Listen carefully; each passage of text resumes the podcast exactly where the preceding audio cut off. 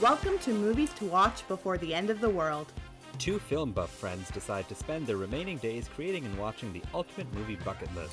A podcast filled with film discussions, movie reviews, and a healthy dose of juicy celebrity gossip. Cinephiles unite.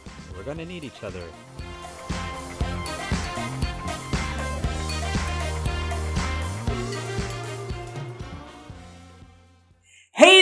Teenage Ottawa! Don't change that podcast because it's time for the Movies to Watch Before the End of the World podcast. Okay, okay. Roll call! I was gonna do the whole roll call with Oh, like your and my names like snuck in there, Yeah. but then I was like, no. But then I decided against that. I decided not to. Hmm. Yeah. How are you, Mita? Living and breathing. That's Another day, another dollar. I want to talk about something super exciting.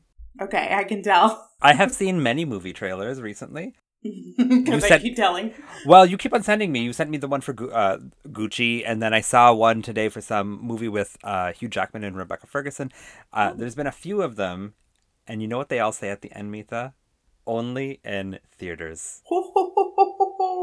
It's honestly, statement. it's such a weird thing, but it gives me so much excitement to be like, only in theaters. You mean I can't pay thirty dollars to rent this? I'm so excited. You're so excited. I'm I don't know what happened to me this like past week. I just got this like sudden urge and exhilaration to like watch movies again. Yeah. Other than like what we do for yeah, our yeah, podcast. of course. What would we do every week? right and like i i think it started with i bought i got an email from cineplex that Okay. said like you can pre-order your tickets for suicide squad Yeah, and i was like oh do i want to do that and i was thinking i was like i do want to see this yeah. because i've heard really good things and i've on rotten tomatoes right now i think it was like at 100% Is it by Zack Snyder? no it's by um james gunn James Gunn? Mm. i always get him and his brother mixed up Is James? I think James is James Gunn is james from, kirk from gilmore girls or is James Gunn from Silence of the Lambs? no something gunn James Gunn. james gunn yeah Oh, Guardians of the Galaxy. yes There you go. Okay. There you go. Yeah. So written and directed by him. So very exciting and kind of like a like a middle finger to the MCU. Yeah. After what they did to him. So, um, but yes, very excited about that. And so I was like, okay, I do want to see that in a theater. And I feel like I should pre-order my tickets because it is a movie that everybody is going to want to see in theater. Yeah, and there's limited capacity. There's limited, and I know it's just going to be me, so I want to Yeah. get a good seat. Yeah. because it's just me. And so I pre-ordered, and I check every day to see like who's sitting around me. Yeah. There are no like three people to my left. There's Yeah. nobody. Three people to my right. There's nobody, and Yeah. two people in front of me. There's nobody. Yeah. That's nice. And it's kind of like the ideal movie experience. Is it sold out your screening though? Not yet. No, Okay. I think I don't know what people are. How many people can it is, is it seating? I don't know at the top of my head. I did pick a theater that is not as popular as Okay. other theaters, But it's not city. like when I saw Promising Young Woman it was 10 seats and that was it. It's more than that. no, it's a big full Okay. theater Full theater with spacing. with spacing. Yeah. hmm I'm going to Barrhaven. Oh, that's Yeah. far. For those who don't live in Ottawa, that is far. It's really actually not that bad for me. No, it isn't terrible, but it's also it's also not the best theater, but I also get why you're going there. Yeah, because it'll likely be like I thought about going to Lansdowne, which is Yeah. the really popular theater here, and they have VIP. It's and the like, sexiest theater, I'd say. It's a good like date Yeah, night theater. yeah. But I realize more people would want to go there, and I kind of want to not have to deal with those fair. people. So I think for your first movie in 18 months, at a theater, yeah. My last movie that I saw was in was probably March 2020 or February Yeah. 2020. It's almost 18 months. So Yeah. for your first movie in that long after a pandemic, I think going to a smaller theater and then you'll realize how actually comfortable and safe you feel and you'll Mm-hmm. just start going regularly. I'm actually so excited. It's on Friday. Today I'm- is Tuesday, August 3rd, and I'm going on Friday. Yeah, that's very exciting. Yeah. And I, while I was watching all these trailers, I was just like, this really is inevitable because, like, I'm so glad it's happening. And, like, Mm-hmm. it's kind of scary because, like, the Delta variant is still a thing. And, like, you know, what's happening in the States is who knows actually what's going to happen and if there will be a fourth wave or not. But it does give hope that even if there is a fourth wave, the fourth wave will come and go, and then there is a return to movie going in the theater and a return to the movie going experience. Mm-hmm. I think a lot of movies had to push it because there was no choice. But one movie, I'm not mm. sure had to push it and is now paying for it, is Black Widow. It tis. What a segue. What? because the big news, so we are very ahead. This is August 3rd that we're recording, and it's not premiering this episode until like August 20 something. So we are quite ahead of the game. So this is so this is definitely a little old news, but we're still going to talk about it because it's huge. You wanna you want you want to talk about it? Do you want me to talk about it? Okay. Um, so earlier this past week, it was announced that Scarlett Johansson is suing Disney for breach of contract. Mm-hmm. Uh, the first point of it is breach of contract, and the second point is that they are like being really uh, sneaky about what is Mhm. in the contract. But for breach of contract in terms of Black Widow and the sale. So in the back end of Black Widow, Scarlett Johansson was supposed to receive compensation based on the sales of the movie being played in sorry Box office performance. or box yes being Yeah. played for box office performance for being played in a theater and then disney announced that they were going to play in theaters but also stream it and Mhm. they did not negotiate her contract to stipulate what she would get for streaming revenue and she is now suing them. Mhm. a- and quite frankly like i kind of agree with her. I think that that is more than fair. It's part of a franchise Yeah. she's a very important part of this film and you've negotiated the fact that you have worked really hard in this franchise we want to not only have you star in this movie but we want you to receive the benefits of this movie as well so why would you not negotiate for the fact that we had to maneuver around the fact that there's a world pandemic Mhm. and we're going to make this more accessible for everybody she Mhm. should get the profits of that as well So uh, there's a couple of things from this. The other major thing that actually happened, I think Scarlett Johansson suing Disney is huge, Mm-hmm. but the bigger thing I think that happened is now Emma Stone is considering suing Disney as well because As of the well. Cruella disease. Uh, Yes. the, the, the Cruella disease, the Cruella release. Yes, exactly. And I believe John Krasinski and Emily Blunt are considering it for what was happened with A Quiet Place too. Mhm. Yeah, This is major. it's huge. to sue someone and this is going to sound weird but to sue someone in hollywood actually takes a it's a lot Yeah. because so i remember i had i've told this story and i'll say it again because it's a very interesting story i have a friend here who i work with and he wrote a script and he shopped it around and sent it to a production company that said oh we're not really interested months go by and he sees a trailer for a movie called the purge which was the exact movie that he had written. And then he contacted a lawyer and they said, Look, you can sue and you'd probably win. But it's going to cost you an arm and a leg. And is this how you want to be known in the film industry as the person who sues? Because mm-hmm. being a litigious person in the entertainment industry is not a good look. It's not. And like even outside of the entertainment industry, in order for someone to sue someone, that takes a lot. Like I'm lot. sure that these celebrities and Scarlett Johansson in particular went through a lot of talks before Yeah. getting to this Suing point. Disney. before suing Disney. Like Yeah. she must ha- like there's no way that there wasn't some talk up. in there of like, hey, like what's going on with this? Why am I not getting paid for this? that she just rolled over to call in one morning and was like, you know what? I think I'm, I'm just gonna, gonna sue sue them. Yeah. I think that's what Johansson. happened. I'm pregnant. Yeah. I'm gonna sue Disney. sue Disney. Hey, this is this is major, and I think a lot of what I read online was she is worth like 150 million or something, and like, does she need the money? And it's just like that's not the point. Yeah, She was paid. She was paid to do a job.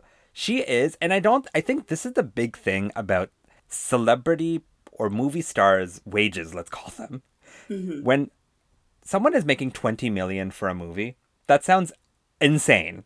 Yes. But I don't think what people really understand, or maybe it's hard to grasp, is that that person, let's say Tom Cruise, you're paying him 20 million for a movie because the expectation is that Tom Cruise, as an entity, as a human being, will bring in half a billion dollars. Also, Tom Cruise has to walk onto that set as Ethan Hunt every single day. Every- Tom yeah. Cruise specifically has to do those stunts. He has to be mentally prepared, Yeah. physically prepared. He has to put himself into that role. Same thing with Scarlett Johansson. Like that is a lot of work. I'm not saying that I think I, I'm not saying that movie stars I think are compensated appropriately for the work they do. I think that's a larger conversation. But I am saying there is an economic reason why they are paid what they are paid.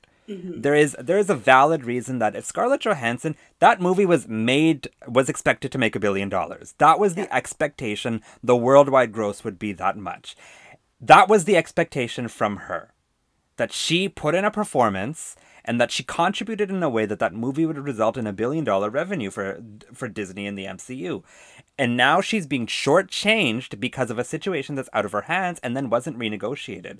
She is rightfully owed the money that she's not getting. You get your money. It has nothing to do with the fact that she is she doesn't need the money. I don't think that's the point for Scarlett. I don't think she's saying I need this money. She's It's like, "No, man. It's the principle. I was owed this." Yeah. And I love that she waited to see what it did in terms of streaming because $60 million is a lot of money That's for that lot. first weekend. Yeah. And that's and counting. and counting. But I mean, they are saying so. What I've read a lot about the like streaming box office is that it declines substantially after the first weekend. I mean, that's fair because Yeah. look at me. I'm one person who paid and I've already allowed like four people to Yeah, watch it from exactly, my, yeah. from my login. But 60 million is still a lot. It's a lot. people. That's a lot of people. Yeah. So I don't know if this is a precedent that is going to happen going forward. I, I think the movie industry as we know it is going to have a big change. And Dune is coming out in October. And mm-hmm. right now they say that it's going to premiere on HBO Max. I will not be seeing Dune on HBO Max. I will be going to a theater to see Dune. I'll go too. Yeah. I, I will absolutely figure out how to. I have two kids, like an infant, but I will figure out how to make it work. Why don't I babysit for you one day and you go, Thank and then you. that'll be the day that you go. Maybe. Well, I'll figure it out, but I'm but I'm not doing that. And I think if Scarlett Johansson is able to win this, it will be a landmark. Yeah. And it will change whether films decide to stream or not in the first place. Hmm It's gonna change everything. It it can really change things. It is a How exciting for her. honestly good for her. I really like I read that and my gut instinct was my gut instinct was just like that's bold and but then I was just like, "You know what? You get yours. You get what you're owed."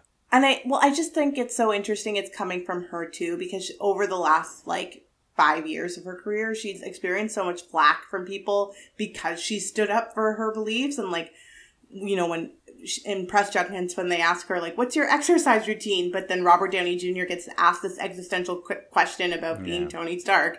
And she's spoken up and said, like, why are you asking me that? Like, why aren't you asking me real questions? I feel like the media has been really mean towards her. Well, she's experienced some insane misogyny. Yes. if you think about it, the Mar the Marvel universe, granted, like it's not necessarily Marvel's fault, but she's one female amongst like ten men, hmm and And they screwed her over with this movie. This movie Yeah. should have came out in 2016. Why Yeah. didn't they give her a solo movie then? yeah, it's because Yeah. they were they didn't think that a woman, forget Scarlett Johansson, they didn't think a, a female led superhero film would make bank. hmm That's what it was. And then you wouldn't have gotten sued. Then you- maybe maybe not. Like I, I'm sure at some point she feels mistreated, but in all fairness, Yeah. any actress in that role would have been just as popular. I don't think Scarlett Johansson is bringing anything to Black Widow. So originally honest. it was supposed to be Emily Blunt, and I would have loved to I think that would have been Blunt yeah interesting. Yeah, So good. Yeah. That would be but so good. it doesn't matter. It's like a matter of preference. But like Black Widow, I think it's, it's not like people are saying, "Oh, I'm going to watch it because of ScarJo." But also, she, along with facing all that misogyny, she's had really interesting viewpoints when it comes to this industry Yeah. and the people she's worked with um, and the roles that she has been offered or has accepted. And I think people are really harping on that negative um, attention that she's gotten when it came to like talking about working with Woody Allen and talking about playing um, a transgendered character. I think people still have that in the back of their heads or, or on their mouth. And so they're kind of saying all these really negative things about her suing Disney, but I'm just like, no, it's warranted. Like, this is money that she was owed. Yeah, Yeah. think of Let anybody like she's a celebrity, but this is her job. Yeah. this is this is it. This is her employment. And like, if would it be okay if you know your company promised you money and then changed that negotiation under your nose? And they probably didn't even do it under her nose. She just probably spoke up from the get go, being like, hey, this is what's happening. Pay me properly. And they just decided not to. Maybe yeah, that's uh, Yeah. Mm-hmm. probably more realistic of what happened. Which is, if you think about it, insane. Think about the corporation you work for, and if they were supposed to pay you something and they said no, we're not going to. Because of the pandemic. Yeah, because of the pandemic. Imagine, and just because she's a celebrity doesn't mean she's owed less. I'm excited for her. I am too. I hope she wins. Me too. But Mita, Yes. Enough about ScarJo. Okay. I think it's time to talk about the 60s. And the nicest kids in town. Yeah. Yeah. Because this week we watched one of Mita's movies, or two Two movies. of Mita's Double movies. feature. Mita, what did we watch? This week we watched Hairspray, Mhm. parentheses 1988, Yes. and Hairspray, parentheses 2007. yes. Which can I just say I'm so mad that they didn't wait until 2008 to release the second one. Just that one year would have been perfect. That one you could have waited one more year and that would have been beautiful. yeah. 20 year anniversary of Hairspray. Hairspray. Yeah. Exactly. But yes, I I chose to watch Hairspray and Hairspray this week. Um, so before I go into why I made this wise decision, Yeah. Nadeem, do you want to um, give us the synopses for Hairspray and Hairspray? Yes. So in our itinerary, Mita has the IMDb description for both hairsprays written out, but it's extremely similar. So I am only going to read one because it is the exact same for both. I'm like interested to see which one you choose. Pleasantly plump Tracy Turnblad teaches 1962 Baltimore a thing or two about integration after landing a spot on a local TV dance show. So Mita, So yes, go. Well, okay. First, I want to let everybody know Nadeem decided to read the synopses from Hair- Hairspray 2007. Yes. not the 1988 version. Um, but yes, I chose Hairspray and Hairspray. Um, for, I mean, like one really big reason. When I, yeah, one big reason. I was trying to think of movies that kind of have had an effect on me or were a part of a certain part of my life. And the first Broadway show that I ever saw on Broadway mm-hmm. was Hairspray. And it was Oh. yeah, in New York City. And the year was 2007. Which is kind of Oh. Yeah. So I saw Hairspray on Broadway probably April or May 2007. And this movie came out the July following. Okay. And it was just a very exciting time for me. Like, I've always loved musical theater and loved musicals. And to be in New York City for the first time by myself, I had gone like a bunch as a kid. Yeah. But when I went as a kid, it was us in the car and like my aunt and uncles pointing out, like, Yeah. oh, that's this and that's that. We didn't go out and like explore the city. And so this was like the first time that I actually got to go and like walk around the city myself, which is kind of crazy when I think back to it because I was like a 15 year old on a school field trip Yeah. and there was no teacher supervision whatsoever. Really? Yeah, they I they so the school field trip was because we had our school choir was doing a performance in New York City. Okay. I was not in the school choir, so kids who weren't in choir could tag along and go to New York City as well. And so the day that the choir people had their performance, the rest of the kids were told like, okay, like you guys go around, do what you want, meet us back at this spot at like 8 p.m. That's insane in Manhattan. in Manhattan in Central Park. That was our first spot. In Central Park? I'm surprised you weren't kidnapped and sold into sex slavery. Like dark side of the story, there was one girl on the trip who like she didn't have any friends on the trip with her. And she was like trying to be friends with this other group of girls who were like very clicky and kind of standoffish. And so she kept trying to tag along with them, but they weren't like into it. And when we got back to our rendezvous point, I, I don't know if you need to keep this in, but when we got back to our rendezvous point, she wasn't there. I'm keeping And the in. teacher were like, "Hey, like last time we saw her, she was with you. Yeah. What happened?" And those the girls were like, "We went to lunch and she just started talking to this random guy and like went off with him." And so they were trying to figure that all out. And then all of a sudden we turn around and she's there and she's with some random guy. And she mu- she was a year younger than us, so she must have been fourteen. Da, Mita. and he looked like he was like in his twenties. And the the te- one of the teachers like started running towards her. As soon as he started running towards her, he like ran the other direction. Oh.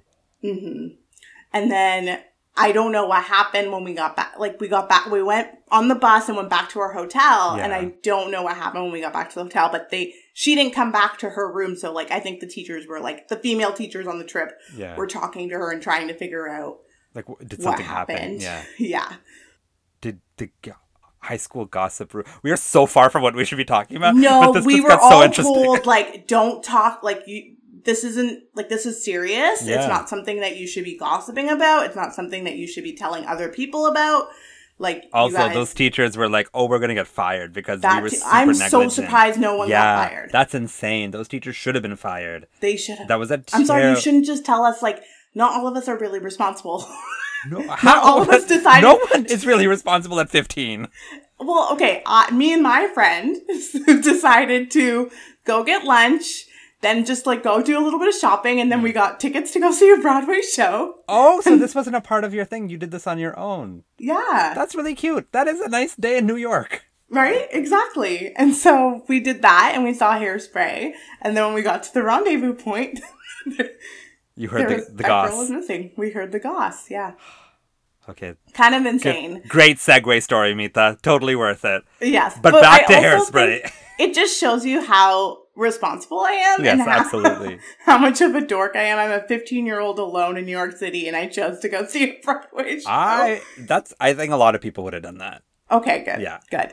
Yes. So we went to TKTS. Yeah. we got our $40 tickets. Yeah. It was way, way high up. yeah. but it just like was such an exhilarating experience.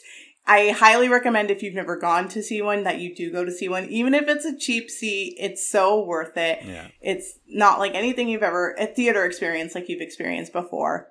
Uh, and it was so lovely. And at the time, Ashley Parker Angel from O Town was playing Link, but he wasn't there that day. Oh. And instead was his replacement, who was a little unknown named Andrew Rannells. Oh, this is pre Book of Mormon. This is pre Book of Mormon, which was like at the time I was really disappointed because I wanted to see Ashley Parker Yeah. Angel, but now I'm glad that I didn't, and I saw Andrew Rannells play him, and then um, Penny was played by Alexa Vega, who's Oh, okay. the the girl in Spy Kids. Yeah. So that's my claim to fame that I saw them Yeah. in Hairspray. But yeah, so I saw that Broadway show, and then the reason why we picked Hairspray is because we knew that there was this like movie coming out in a couple Yeah. months, and so we're like, okay, let's watch this. And so then I saw the movie that summer. Yeah. And very similar to the Broadway show. And so I was like, okay, like maybe I shouldn't have learned what the original, you know, what the original work is. And so I watched this at 16 years old. The John Waters it version? the John Waters version. I think at that point, Flicks and Flavors was still open. like I could still go and rent a movie, Mm-hmm. Yeah. and that's how I found it. And I watched this alone, like on summer vacation one day, and it was an experience all in itself as well. And so I knew that you obviously were familiar with the 2007 musical Yeah. because, like, who didn't see that Yeah. at that time? But I did know that you had never seen the original John Waters Mhm. movie. And so I wanted to give you the experience of Hairspray 1988 and Hairspray 2007 all in one lump sum. Okay. Yeah. Interesting choice. right? Just to clarify for our audience, because this is an interesting adaptation. The 1988 version, written by John Waters, is an original film Mm-hmm. that was adapted into a Broadway musical that was adapted into a feature film. Mm-hmm. So the 1988 version is not a musical, but the 2007 version is a musical. yes. But the 2007 version is not based on the 1988 version, it's based on the musical that was based on the 1988 version. It's a little complicated, but that's that is kind of how it is. You got it right. You nailed it. Yeah, thanks. I'm so proud of myself. There you go. um, and so as we're going through this, I think I want to know your impressions on the 1988 film Okay. Before anything else. So tell me how you feel about Hairspray 1988. So first, have you seen anything else by John Waters? I remember seeing parts of Pink Flamingos, but I could not sit through the entirety of Pink Flamingos. and then I've seen Crybaby. Okay. Yeah. So again, for those people who don't know, John Waters is what they call an exercise in bad taste. like that's kind of his like thing. Yeah. And Pink Flamingos is probably his most notorious film, starring this drag queen named Divine. Divine does not like to be defined as a drag queen. Oh, interesting. What is Divine is a male actor that it gets paid to play a female. That is how Divine likes to Okay, be sure. defined. So Yes. it stars this gentleman who goes by the name Divine yes. and plays a, f- a, a- a female. And we're not going to go into Pink Flamingos because it's a lot. Just know that somebody eats shit in it. and there's like unsimulated sex and like it's it's a movie it's a really it's a really weird movie so i had seen pink flamingos years ago but my expectation of Hairspray was I had heard it's his most accessible film. Mm-hmm. So when I was watching it, I was Were you looking for the the outrageousness? no because I knew it was his most accessible film. Like I didn't when we pick when you pick movies for me, I try not to go on IMDb and like read stuff. I try to watch it as fresh as possible. So what I knew going in was what I knew going in. I didn't know mm-hmm. anything else. So I knew it turns out it's rated PG. It's like his most sanitized film he ever made. It's also his most I think successful film. Yes, most commercial. most commercial. But the one thing I did realize while watching it, I was like, I can't watch this without being informed of what the 2007 movie was. Oh. Do you know what I mean? Like, I couldn't watch it because, and so it's not a good movie. No. That's how I feel about it. And it was weird because when you read the reviews, it actually has pretty glowing reviews and like people really like it. It's a cult classic, but I did not like it. I didn't like I didn't like anything about it. It's a very loud film. It's a very poorly acted. It's poorly filmed. It's poorly directed. The cinematography is so bizarre at times. Like it's just it really looks like something made in high school film class. Like it really does, and it stars like Ricki Lake and Ben Stiller's dad, and like that's His name is Jerry Stiller. I know, but it's funnier to say Ben Stiller's dad, He's also George Costanza's dad. George Costanza. yeah, but it's just it's not it's it's hard to watch almost, and it's Yeah? like yeah, I just I I wasn't I was not interested in it, and the only reason I was able to kind of continue watching it was because of my experience having watched the musical, and I knew essentially what was happening, and the whole time I was watching the 1988 version, I was just like, wow, they really did improve upon this this idea. Because the idea itself is actually very clever. Mm-hmm. It's very fun and it's very different and like using music to kind of talk about integration and racism and all of that it's a really interesting way of doing it. But the movie musical and as a result the broadway musical do such a great job of taking the best pieces of that and then building on it I guess that's fair. It's hard to separate the 2 Mm-hmm. Like, how many times have you seen the musical? a lot more than i thought to be quite honest so I, I saw it years ago when it first came out, and then if you're a Canadian, you know that on basic cable, you there was this channel called the Women's Network, Yes, W. a W, the W Network, and you had a lot Yeah. of home renovation shows, and they would show movies, and often really fun like rom coms and a lot of like comedies. And Hairspray was on a lot on the Women's Network, and it was an easy channel to throw on if you were like doing something and you just needed a movie, yeah, laundry or like Yeah. even homework sometimes. So I have I actually actually did my laundry when we were watching. so I've I've seen Hairspray a few times, but I hadn't seen it in many years. Mm-hmm. So yeah, I guess it's hard to kind of separate the two. When I watched it like the first time, like when I was 16, I was so confused because I didn't know John Waters at all, but I had heard like that he's just this like crazy wild director Yeah. and I was just like what is what am I watching right now? Like what are these costumes? What are these characters? What are these clothes? And like I know this from the musical, I know this and that and that and it was and it was the same experience of like kind of trying to separate them, Mm-hmm. especially when you just had this like fresh Broadway experience of like seeing these people come to life. Because what I feel like what the film does in 1988, it's really a lot just more grittier than the music. yeah, Yeah, it's kind of this sort of flat, but not, dirty almost in yeah, a way. but not in a good gritty way. no. Do you know what I mean? It's not like The Dark Knight is gritty Batman. Th- this is like dirty. It's like gritty. dirty. Yeah, it's just like Yeah. it's uncouth. And that's how I felt at 16. And then watching it again now, I'm like, the acting here is like really bad. Really terrible. But I feel like they hit the nail on the head a lot more when it comes to the message of equality and anti-racism um, and sort of those themes that are really pertinent in Hairspray. I feel like the original film is able to express those a lot easier than the musical is because sometimes in the musical I forget that those things are Yeah. part of it. Yeah, I get so distracted by all the color and vibrancy and the and the music choreography itself and the music. Yeah, and the, these characters that I forget that this is about you know anti-racism and it's about um, segregation and it's about you know uh, feeling like you belong. like I forget all those things, and so I watching it, I was like, I know this isn't a great movie because like just presented as the way it's presented, it's not good. But those messages are coming across a lot clearer than Mhm. they do in this musical. And so, like, what actually does that make it a better movie?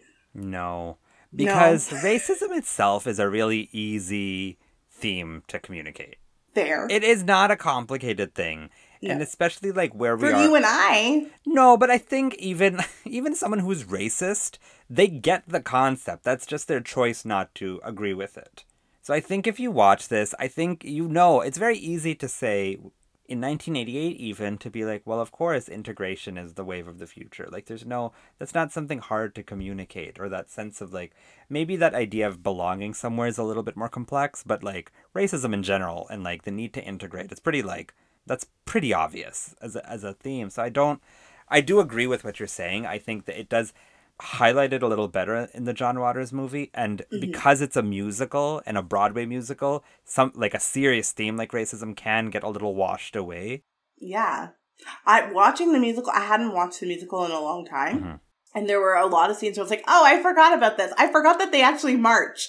Like, Yes. that's a whole scene in the movie. That's I don't remember scene. this It's also the most boring scene in the movie. Yeah. That song is I cannot even hum a tune to it because it's remember it so right it's so unremarkable as Yeah. a song and it's boring that sequence. And it is interesting that you say that because while I was watching that I had that feeling that I'm like this is really boring and I'm waiting for this to finish to get to the next like big dance sequence. yeah, Like that's what the feeling was, but from the perspective of the movie and the theme, it's actually a really important scene.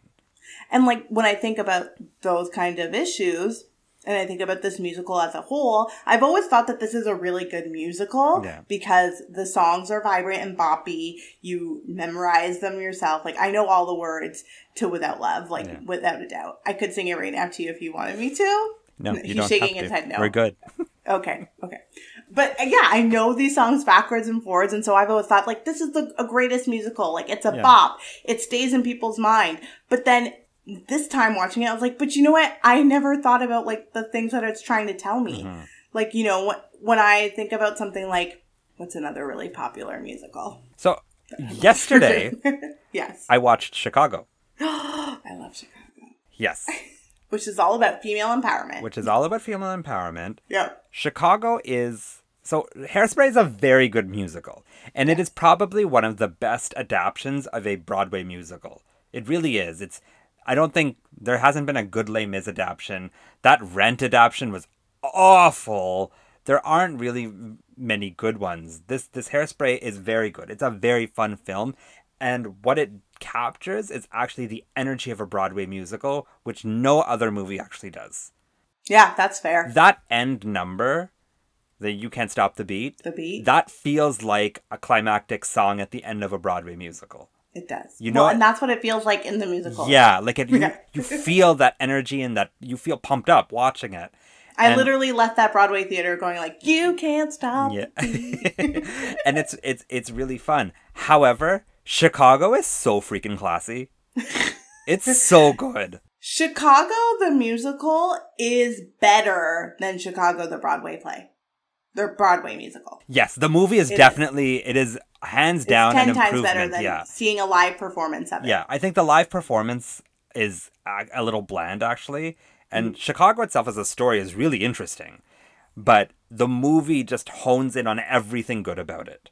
But here are two movies that are extremely different, and Chicago is, I'd say, classy and kind of sophisticated, and Hairspray is fun, but fun done like really well. Fun for and like fun for all ages. Like even Yeah. my my dad peeped in while we were watching it and he stuck around for a couple of songs. Yeah. Because one, he was like amazed by the fact that John Travolta was I want to talk about John Travolta for a second. because I remember watching this and being like, "Oh, John Travolta is good," but then this time when he has that that song with Christopher Walken, who plays John Travolta, so John Travolta plays the mother in this. Yes. So, So historically, if you've never seen Hairspray and you are not aware, historically, um, so the movie stars Tracy Turnblad. She's a Yeah. young teenage girl, and she has a mother in the movie. And historically, the mother is always played by a man dressed as a woman. So in the such as 19 because Divine is a a man who gets paid to dress as a Yes. woman. Correct, Nadim. Well done. um, and so you, it's only appropriate that if you're going to do a musical of this of this film is that you always have a man Yeah. playing a woman in that role. And so John Travolta plays Edna Turnblad Yeah. in the Hairspray movie.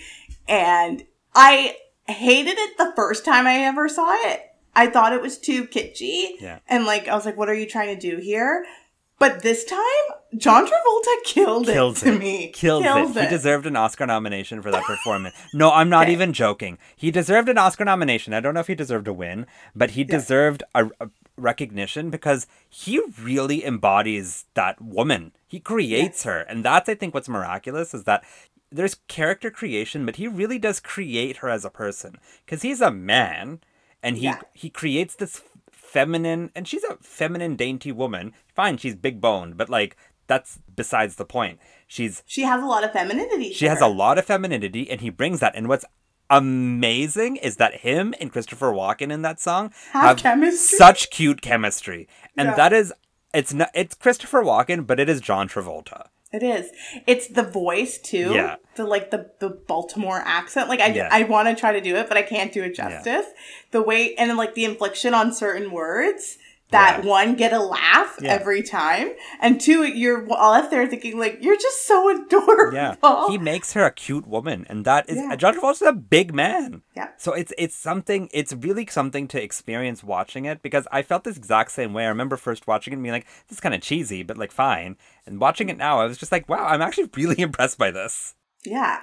He, does a great job. I love the casting of this musical too. This is an amazingly cast film. Like, what a spectacular cast of people! It is like one person after the other. Michelle Pfeiffer is my favorite. Michelle Pfeiffer, Queen Amanda Latifah, Bynes is actually Amanda really good as Penny. Christopher Walken, John Travolta, Brittany Allison Snow, Janney. Allison Janney, Zac Efron. Like it's it's James like Marsden. James Marsden. It's it's like ten people. Yeah. It's a really great cast. Like really picked the best people to play those roles. And then when you look at the casting of like the movie in 1988, though, Oh my God. so wild. Sonny Bono, Debbie Harry, who I actually think Debbie Harry really pulls off that role well, and I enjoy her in it. But she's lot. so much better written in the musical. Oh yeah, Miss Legend of Miss Baltimore Crabs. Yeah. that's all. I know all the words to that one too. it's just so much I, I think what what i really took away from watching because i watched uh, the 1988 version and then i watched the 2007 version and when i watched the 1988 version i was like there were certain things that didn't jive well with me and i didn't remember the 2007 version much but a tracy is kind of a bitch in the 1988 version she's not as not that There's she less likability, there's less likability for sure but she's also not singing around a lot in the movie. But even still, like that has nothing to do with it. Tracy in the film, and sorry, Tracy in the musical is a lot more likable and a lot more like you want to go on the journey with her. Whereas Tr- Tracy in the 1988 version, she's got more attitude. She's kind of meaner. She's not as like She's dirty and gritty. she's dirty and gritty, and it just doesn't feel like. It's not that you pity Tracy in the new version, but it's that you kind of get her a little bit more. You mm-hmm. get that like she also doesn't turn her weight into a like an Achilles heel, which I really like. They Yeah. and the move the 19 sorry, the 2007 version never makes weight an issue. It is saying that like yes, she's a, you know, a big woman, fine, but it it's not like she needs to lose weight to be cute or be, you know, sexy No. or anything. Like it has nothing to do with it. But you can t- but it is enough that it you can tell that maybe it is a part of her that affects her esteem. Like it's the exact amount I think of addressing that that the musical does. Whereas the 1988 version, like she's con- she's constantly being called fat. There and like fine, she doesn't care, but like, does it matter? Yeah. There's a whole scene with Amber like making really snide remarks Yeah. that are unnecessary. But the thing that the musical does to hide that is they put the remarks in a song. So like Yeah. they're saying mean shit about her, but it's in a cute little song, so people don't really notice. But Amber, played by Brittany Snow, is just also a better written character. She's a little bit. She doesn't have a fine. That character's not meant to have dimension. Like she's not meant to have like this great arc. That's not Yeah. Well, Amber's wants to be purpose. Miss Auto Show. Yeah. yeah, that's it. That's all she is. But like even still, she doesn't come across as like I don't know, there's something just about the John Waters movie that feels unsophisticated. It feels very like it feels very amateur to watch. I have two things I want to say. Yes. First thing, did you know that Amber in the original movie, do you know who that is? No. That is Vitamin C, the singer of Really? the graduation song. Yeah. As we plays- go on, as we we, go on, we remember? that that was Vitamin C no idea. yeah. Isn't that Oh, crazy? that's wild. Yes. And then as we were talking about this, of like having this like dirty, grittier movie versus this bright, fun, vibrant one, I'm just thinking of like when we talked about Amelie Yeah. and how they purposely cleaned Yeah. up the streets of France and made it like nice and beautiful Yeah. for this movie.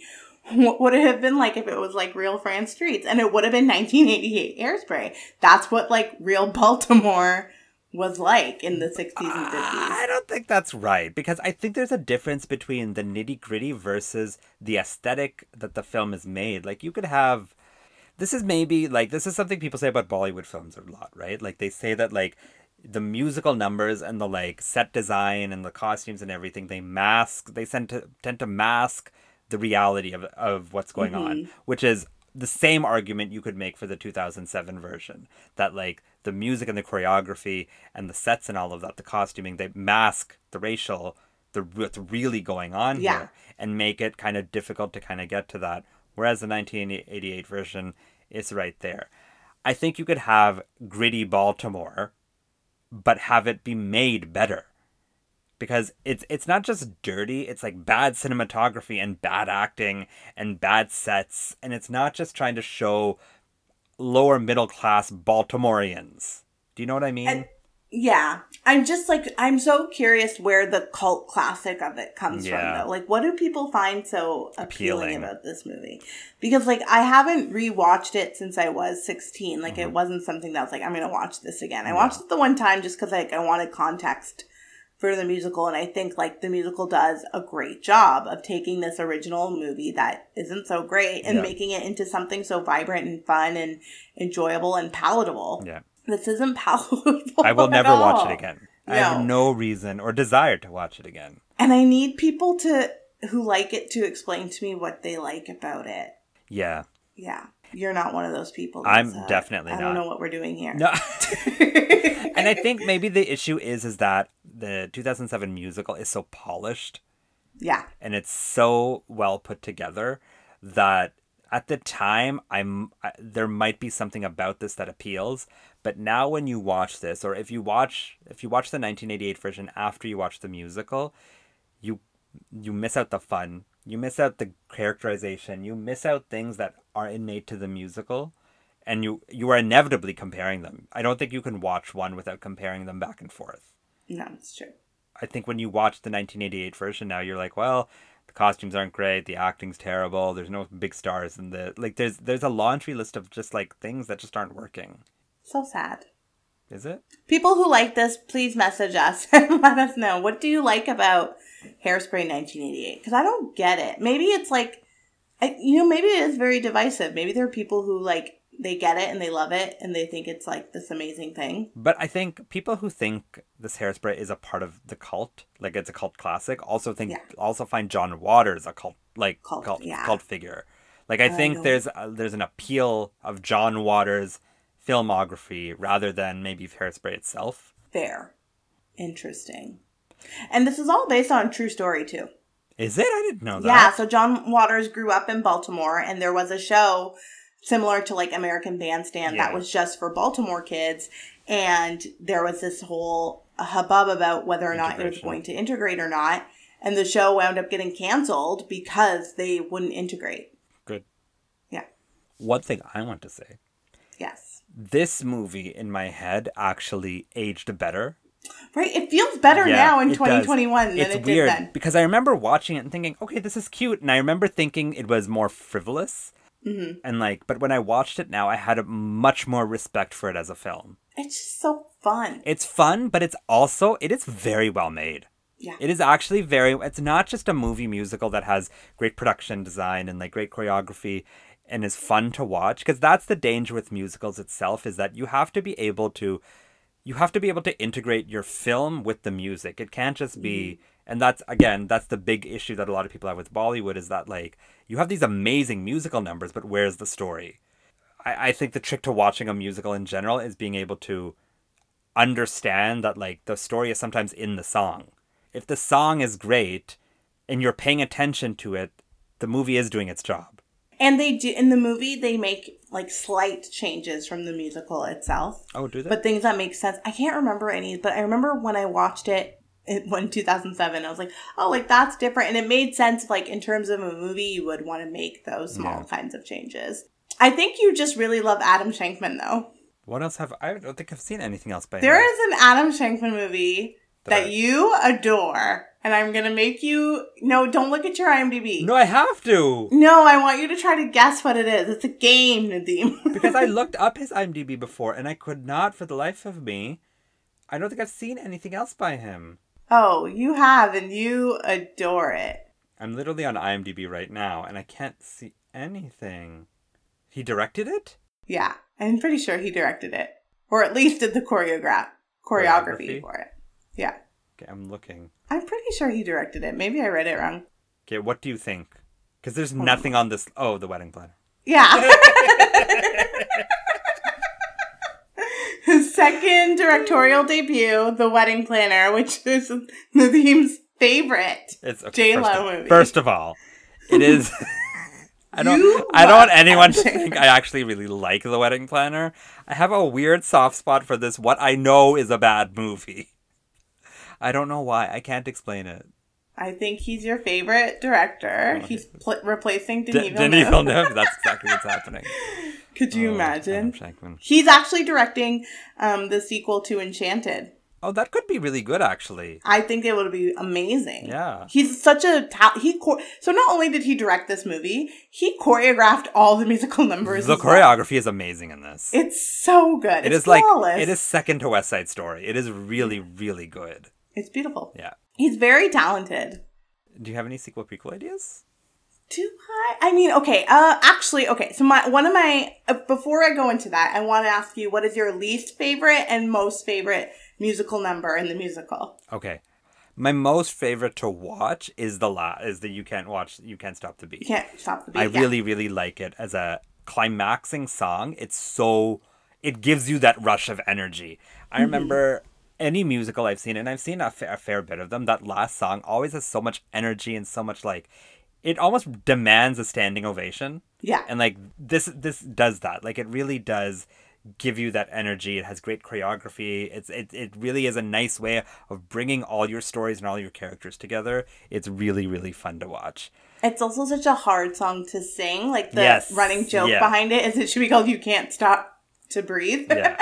because it just keeps going and going, and like they all they do this very well. Very, very well.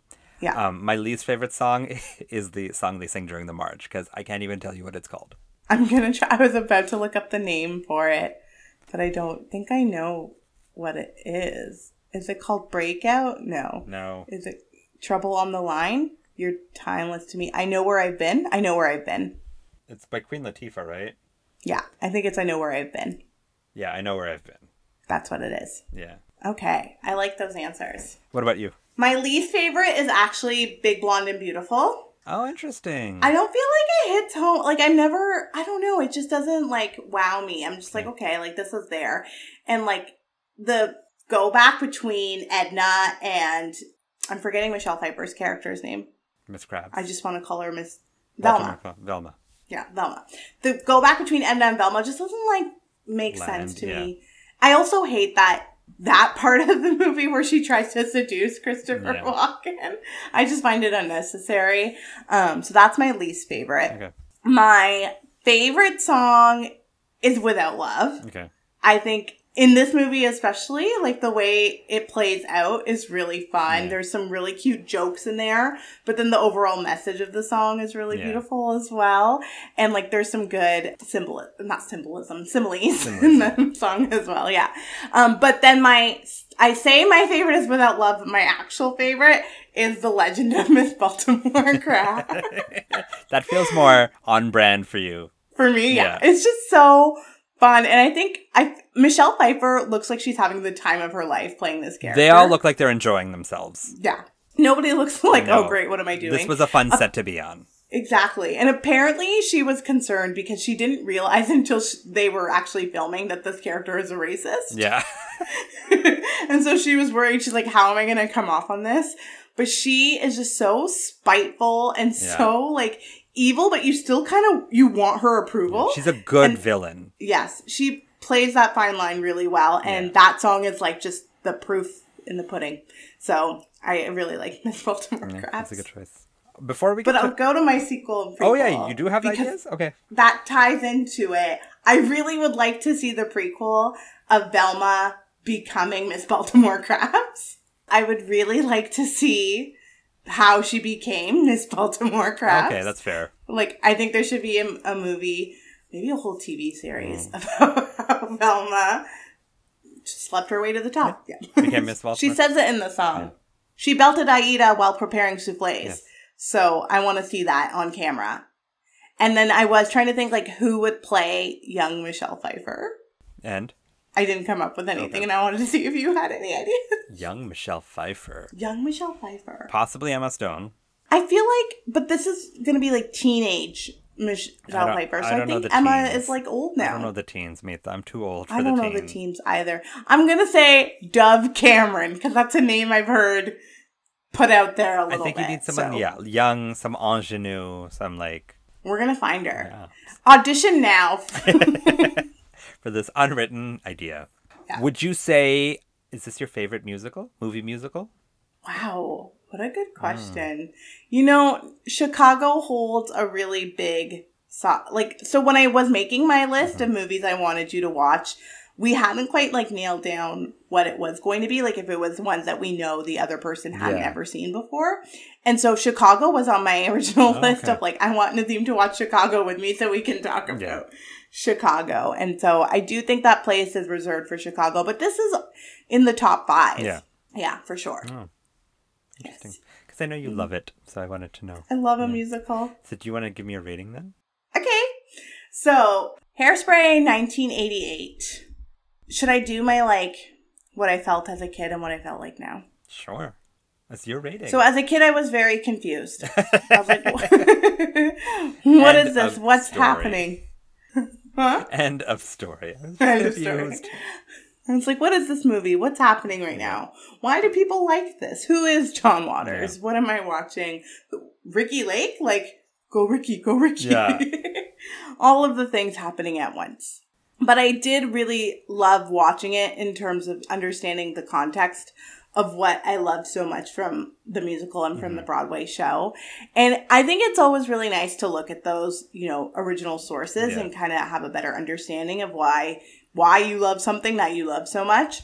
And so I'll, I'll let it have that. This time I felt the same way though. It was just so gritty. And in that first scene that you see Divine, I'm just like, this is terrible Yeah. acting. like this is just so bad. And like, it, it, and like you said, it's poorly made. There's nothing really attractive about it. Except for the fact that yeah, uh, we didn't talk. Young Josh Charles is in this. Is he Link? No, he plays just one of the nicest kids in town Sure. like one of them yeah but i was i just thought it was funny to see him in it but no such a throwback but like not an appreciated one.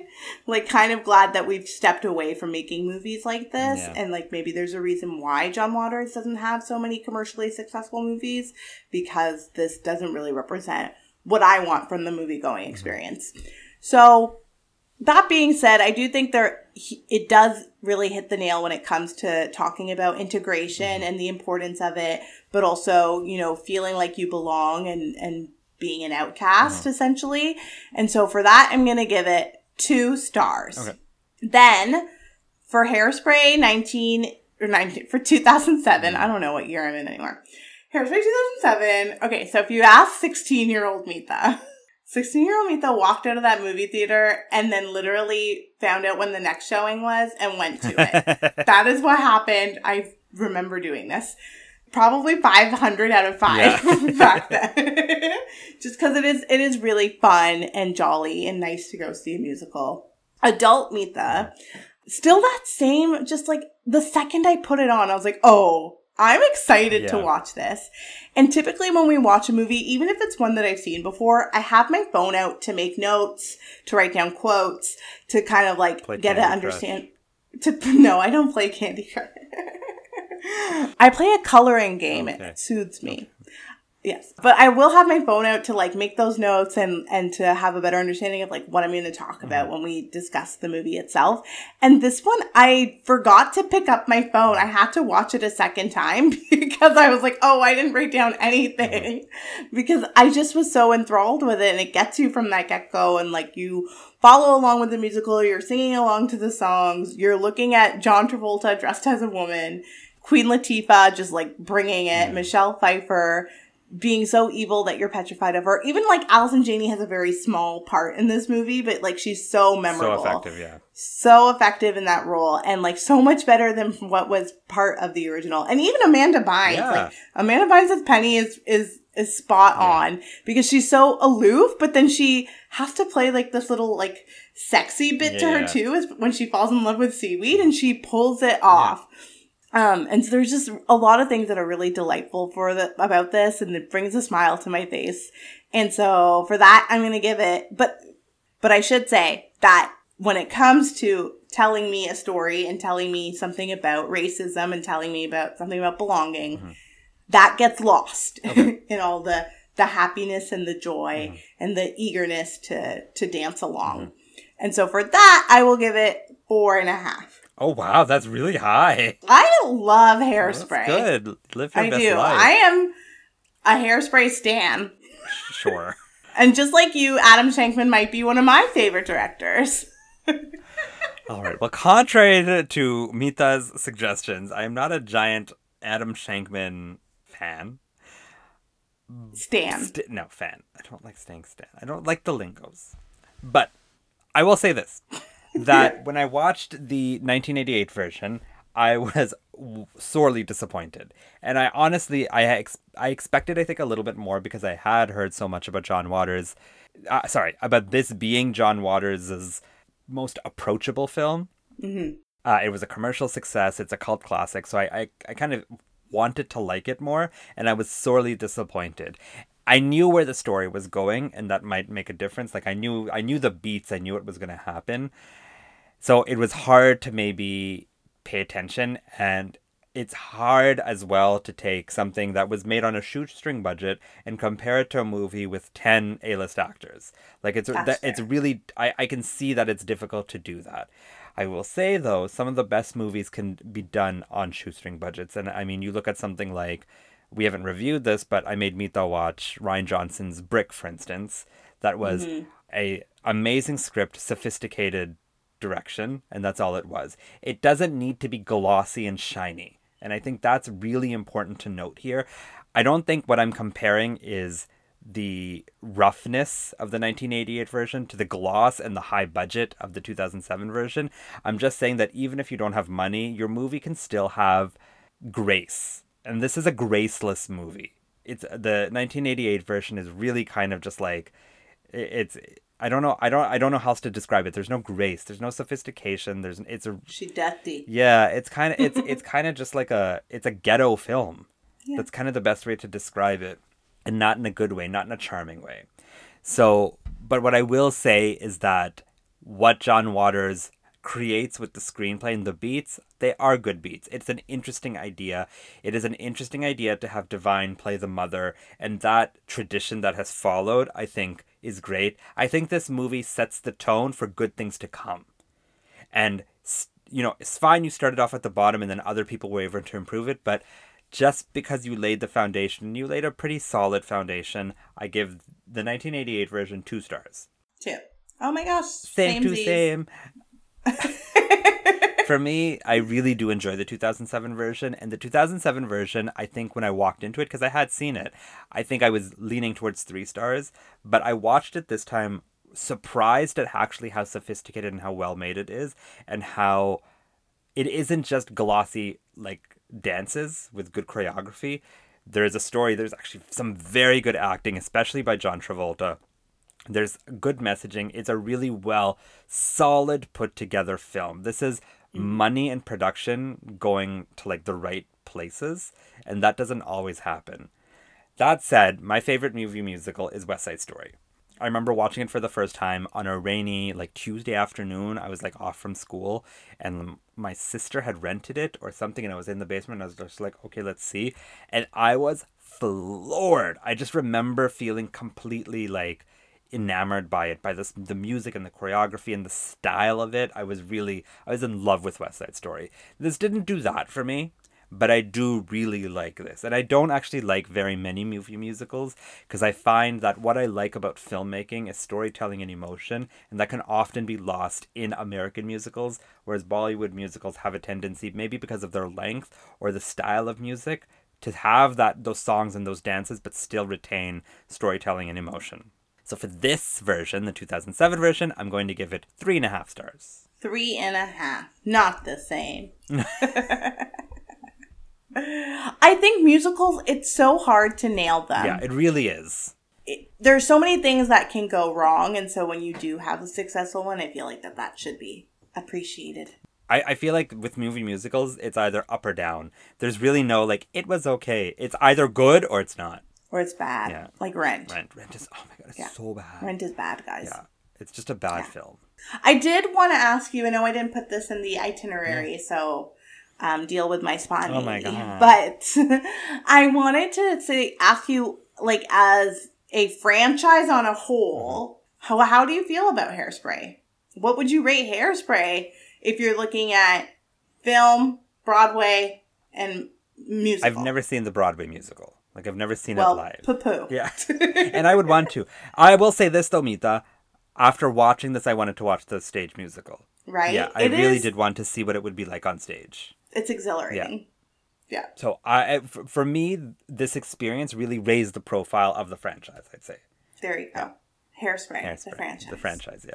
I oh I forgot to mention that there I was gonna watch Hairspray live, which is what I think Oh, NBC did they? produced it a couple years ago. Yeah, but I didn't watch it. Who played the Peoples? I feel like Ariana Grande was there on yeah, something, she but I don't. was. Ariana Grande Was was, Penny? Penny. Yeah, that makes Dove, so much sense. Dove Cameron was Amber. Uh, Kristin Chenoweth was Velma. Sean Oh, Hayes was Mr. that. Pinky. Martin Short was Wilbur. Andrea Martin was Prudy Pingleton. Rosie O'Donnell was a gym teacher. Harvey Fi- Fierstein. Fierstein was Edna. Harvey Fierstein played Edna in the original Broadway musical. Who played Tracy? Oh, Maddie Baillio? Tracy is, um, and so another tradition, like along with Edna always being played by a man, Tracy is always played by an ingenue, someone Okay. unknown. Ricki Lake, this was her first feature film, and this is what made her Ricki Lake. it also her last? Well, she had the Ricki Lake show. Like, I think she's survived. No, but as an actress. Yeah. she's actually in the 2007 movie. Is she? Where is she? She plays one of the talent agents that come at the show at the oh, end. Oh, yeah, yeah, yeah. Who go sit down. Yeah. Okay. It's a little Little tidbit. And then John Waters plays the flasher in the Yes, the Good Morning Baltimore item. Yeah, love it. But yeah, there's Hairspray live too, so we could continue this next week if you wanted to. no, Mita, because next week we are watching something different. oh, Because it's time for.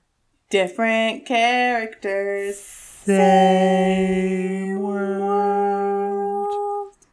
All right, Mita. So. Yeah. This is going to be a hard one. So Great. I'm changing the rules just slightly to make it a little bit easier. So Changing the rules to my game. we are watching a foreign film. Oh, okay. So what I'm the I've but not Bollywood. not Bollywood. When it's when it's a Hindi film, I specify it's a Hindi film because it's kind of its own separate world. But this is you Uh-huh. could go to any other country now except India. So what it's going to be is the three characters I'm going to name are all actors who have appeared with this director. So I think the director of the film we're watching is quite notable, and I think if you get the director, you'll get the movie. okay. I don't. You won't get them by the actors' names, but Okay, I'll try my best. I'm not gonna get them. Period.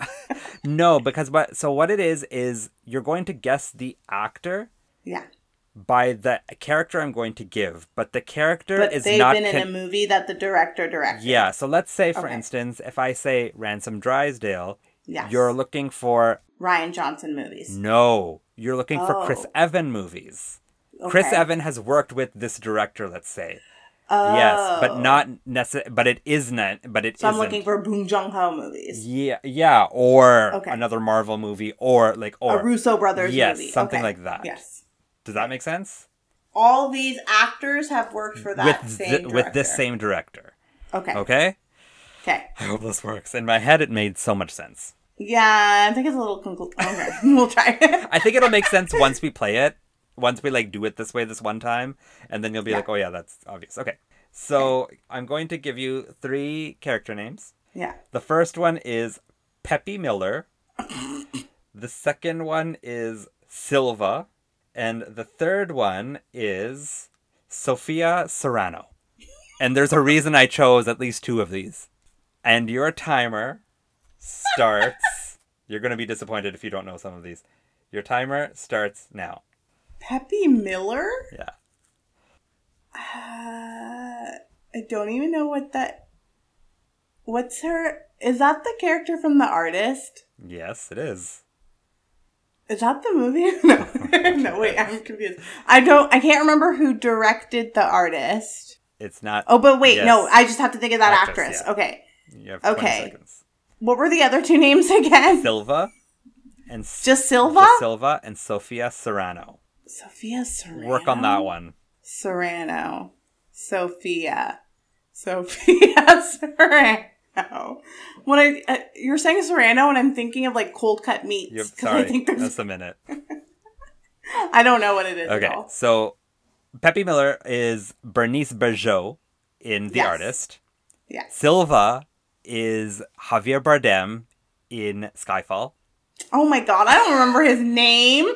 But Sophia Serrano is Penelope Cruz in Vanilla Sky. oh, I'm mad about that one. Yeah. One of Mita's oh favorite your movies eyes. is Vanilla Sky. Oh so I thought I thought you'd know it. I don't remember. Okay. So I just remember her as Sophia. yeah, that's fair. Yeah. So all three of these actors have worked with Asghar Farhadi, Okay. who is an Iranian director and directed Iran's first Best Foreign Picture winner, A Separation. Oh, you talk about this all the time.